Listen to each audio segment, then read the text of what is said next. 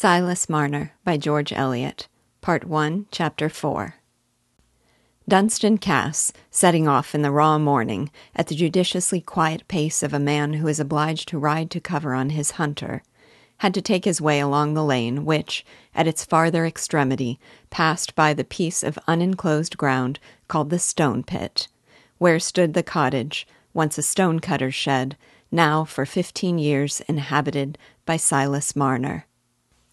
The spot looked very dreary at this season, with the moist trodden clay about it and the red muddy water high up in the deserted quarry.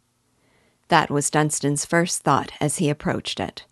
The second was that the old fool of a weaver, whose loom he heard rattling already, had a great deal of money hidden somewhere.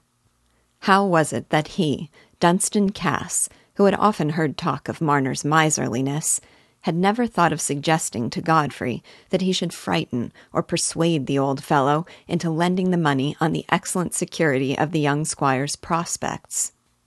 The resource occurred to him now as so easy and agreeable, especially as Marner's hoard was likely to be large enough to leave Godfrey a handsome surplus beyond his immediate needs, and enable him to accommodate his faithful brother, that he had almost turned the horse's head towards home again.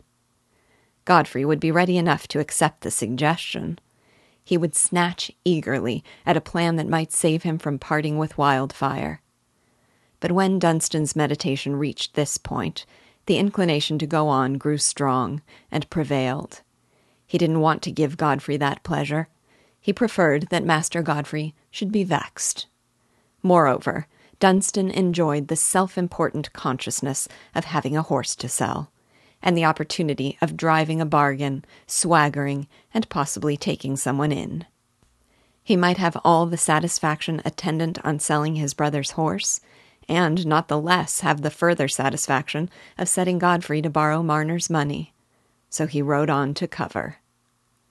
Bryce and Keating were there, as Dunstan was quite sure they would be.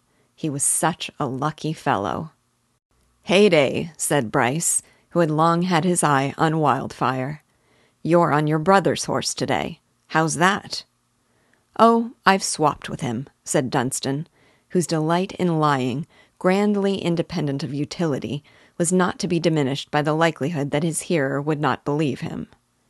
Wildfire's mine now. What? Has he swapped with you for that big boned hack of yours? said Bryce, quite aware that he should get another lie in answer. Oh, there was a little account between us, said Dunsey, carelessly, and Wildfire made it even. I accommodated him by taking the horse, though it was against my will, for I'd got an itch for a mare of Jordan's, as rare a bit of blood as ever you threw your leg across. But I shall keep Wildfire, now I've got him, though I'd a bid of a hundred and fifty for him the other day, from a man over at Flitton. He's buying for Lord Cromleck, a fellow with a cast in his eye and a green waistcoat. But I mean to stick to Wildfire. I shan't get a better at a fence in a hurry. The mare's got more blood, but she's a bit too weak in the hindquarters. Bryce, of course, divined that Dunstan wanted to sell the horse, and Dunstan knew that he divined it. Horse stealing is only one of many human transactions carried on in this ingenious manner. And they both considered that the bargain was in its first stage, when Bryce replied ironically, I wonder at that now. I wonder you mean to keep him. For I never heard of a man who didn't want to sell his horse getting a bid of half as much again as the horse was worth. You'll be lucky if you get a hundred. Keating rode up now, and the transaction became more complicated. It ended in the purchase of the horse by Bryce for a hundred and twenty, to be paid on the delivery of Wildfire, safe and sound, at the Batherley stables. It did occur to Dunsey that it might be wise for him to give up the day's hunting, proceed at once to Batherley, and, having waited for Bryce's return, hire a horse to carry him home with the money in his pocket. But the inclination for a run, encouraged by confidence in his luck, and by a draught of brandy from his pocket pistol at the conclusion of the bargain, was not easy to overcome, especially with a horse under him that would take the fences to the admiration of the field. Dunstan, however, took one fence too many, and got his horse pierced with a hedge stake. His own ill favored person, which was quite unmarketable, escaped without injury. But poor Wildfire, unconscious of his price, turned on his flank and painfully panted his last. It happened that Dunstan, a short time before, having had to get down to arrange his stirrup, had muttered a good many curses at this interruption, which had thrown him in the rear of the hunt near the moment of glory, and under this exasperation had taken the fences more blindly. He would soon have been up with the hounds again when the fatal accident happened. And hence he was between eager riders in advance, not troubling themselves about what happened behind them, and far off stragglers who were as likely as not to pass quite aloof from the line of road in which Wildfire had fallen. Dunstan, whose nature it was to care more for immediate annoyances than for remote consequences, no sooner recovered his legs and saw that it was all over with Wildfire than he felt a satisfaction at the absence of witnesses to a position which no swaggering could make enviable. Reinforcing himself after his shake with a little brandy and much swearing, he walked as fast as he could to a coppice on his right hand, through which it occurred to him that he could make his way to Batherley without danger of encountering any member of the hunt. His first intention was to hire a horse there and ride home forthwith, for to walk many miles without a gun in his hand and along an ordinary road was as much out of the question to him as to other spirited young men of his kind.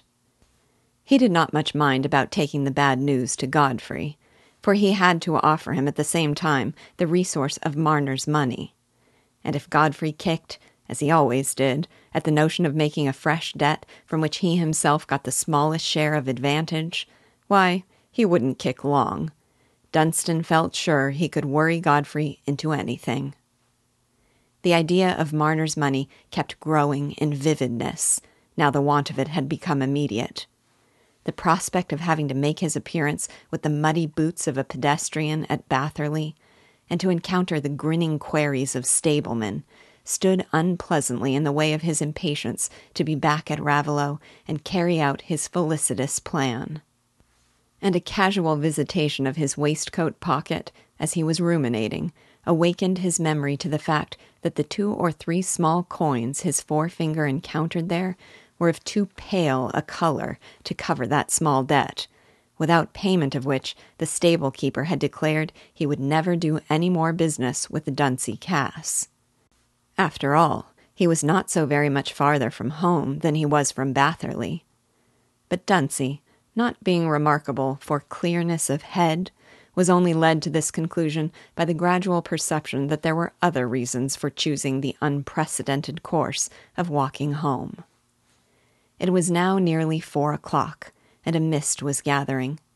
The sooner he got into the road, the better. He remembered having crossed the road and seen the finger post only a little while before Wildfire broke down. So, buttoning his coat, twisting the lash of his hunting whip compactly round the handle, and rapping the tops of his boots with a self possessed air, as if to assure himself that he was not at all taken by surprise, he set off with the sense that he was undertaking a remarkable feat of bodily exertion, which somehow and at some time he should be able to dress up and magnify to the admiration of a select circle at the Rainbow. When a young gentleman like Dunsey is reduced to so exceptional a mode of locomotion as walking, a whip in his hand is a desirable corrective to a too bewildering, dreamy sense of unwantedness in his position and Dunstan, as he went along through the gathering mist, was always rapping his whip somewhere. It was Godfrey's whip, which he had chosen to take without leave because it had a gold handle. Of course, no one could see, when Dunstan held it, that the name Godfrey Cass was cut in deep letters on that gold handle. They could only see that it was a very handsome whip. Dunsey was not without fear that he might meet some acquaintance in whose eyes he would cut a pitiable figure, for mist is no screen when people get close to each other. But when he at last found himself in the well known Raveloe lanes without having met a soul, he silently remarked that that was part of his usual good luck.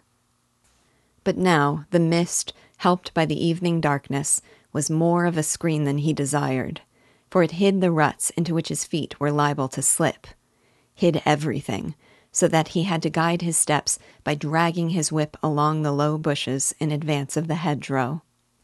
He found it, however, by another circumstance which he had not expected, namely, by certain gleams of light which he presently guessed to proceed from Silas Marner's cottage. That cottage and the money hidden within it had been in his mind continually during his walk, and he had been imagining ways of cajoling and tempting the weaver to part with the immediate possession of his money for the sake of receiving interest. Dunstan felt as if there must be a little frightening added to the cajolery, for his own arithmetical convictions were not clear enough to afford him any forcible demonstration as to the advantages of interest. And as for security, he regarded it vaguely as a means of cheating a man by making him believe that he would be paid. Altogether, the operation on the miser's mind was a task that Godfrey would be sure to hand over to his more daring and cunning brother. Dunstan had made up his mind to that. And by the time he saw the light gleaming through the chinks of Marner's shutters, the idea of a dialogue with the weaver had become so familiar to him that it occurred to him as quite a natural thing to make the acquaintance forthwith. There might be several conveniences attending this course. The weaver had possibly got a lantern, and Dunstan was tired of feeling his way. He was still nearly three quarters of a mile from home, and the lane was becoming unpleasantly slippery, for the mist was passing into rain. He turned up the bank, not without some fear lest he might miss the right way, since he was not certain whether the light were in front or on the side of the cottage. But he felt the ground before him cautiously with his whip handle, and at last arrived safely at the door. He knocked loudly, rather enjoying the idea that the old fellow would be frightened at the sudden noise. He heard no movement in reply. All was silence in the cottage.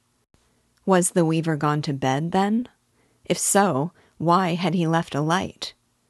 That was a strange forgetfulness in a miser. Dunstan knocked still more loudly, and without pausing for a reply, pushed his fingers through the latch hole, intending to shake the door and pull the latch string up and down, not doubting that the door was fastened. But to his surprise, at this double motion, the door opened, and he found himself in front of a bright fire which lit up every corner of the cottage the bed, the loom, the three chairs, and the table, and showed him that Marner was not there. Nothing at that moment could be more inviting to Dunsey than the bright fire on the brick hearth. He walked in and seated himself by it at once. There was something in front of the fire, too, that would have been inviting to a hungry man if it had been in a different stage of cooking. It was a small bit of pork suspended from the kettle hanger by a string passed through a large door key, in a way known to primitive housekeepers unpossessed of jacks. But the pork had been hung at the farthest extremity of the hanger, apparently to prevent the roasting from proceeding too rapidly during the owner's absence. The old staring simpleton had hot meat for his supper, then, thought Dunstan. People had always said he lived on mouldy bread, on purpose to check his appetite. But where could he be at this time, and on such an evening, leaving his supper in this stage of preparation and his door unfastened? Dunstan's own recent difficulty in making his way suggested to him that the weaver had perhaps gone outside his cottage to fetch in fuel or for some such brief purpose, and had slipped into the stone pit. That was an interesting idea to Dunstan, carrying consequences of entire novelty. If the weaver was dead, who had a right to his money? Who would know where his money was hidden? Who would know that anybody had come to take it away? He went no farther into the subtleties of evidence.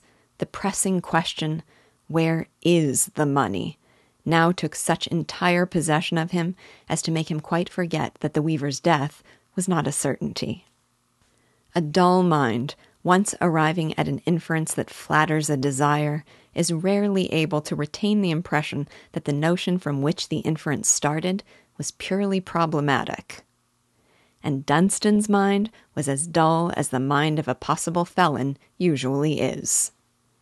There were only three hiding places where he had ever heard of cottagers' hoards being found the thatch, the bed, and a hole in the floor.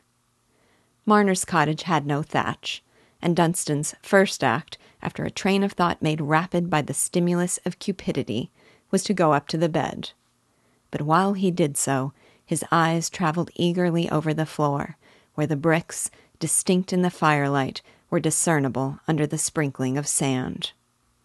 But not everywhere, for there was one spot, and one only, which was quite covered with sand, and sand showing the marks of fingers, which had apparently been careful to spread it over a given space.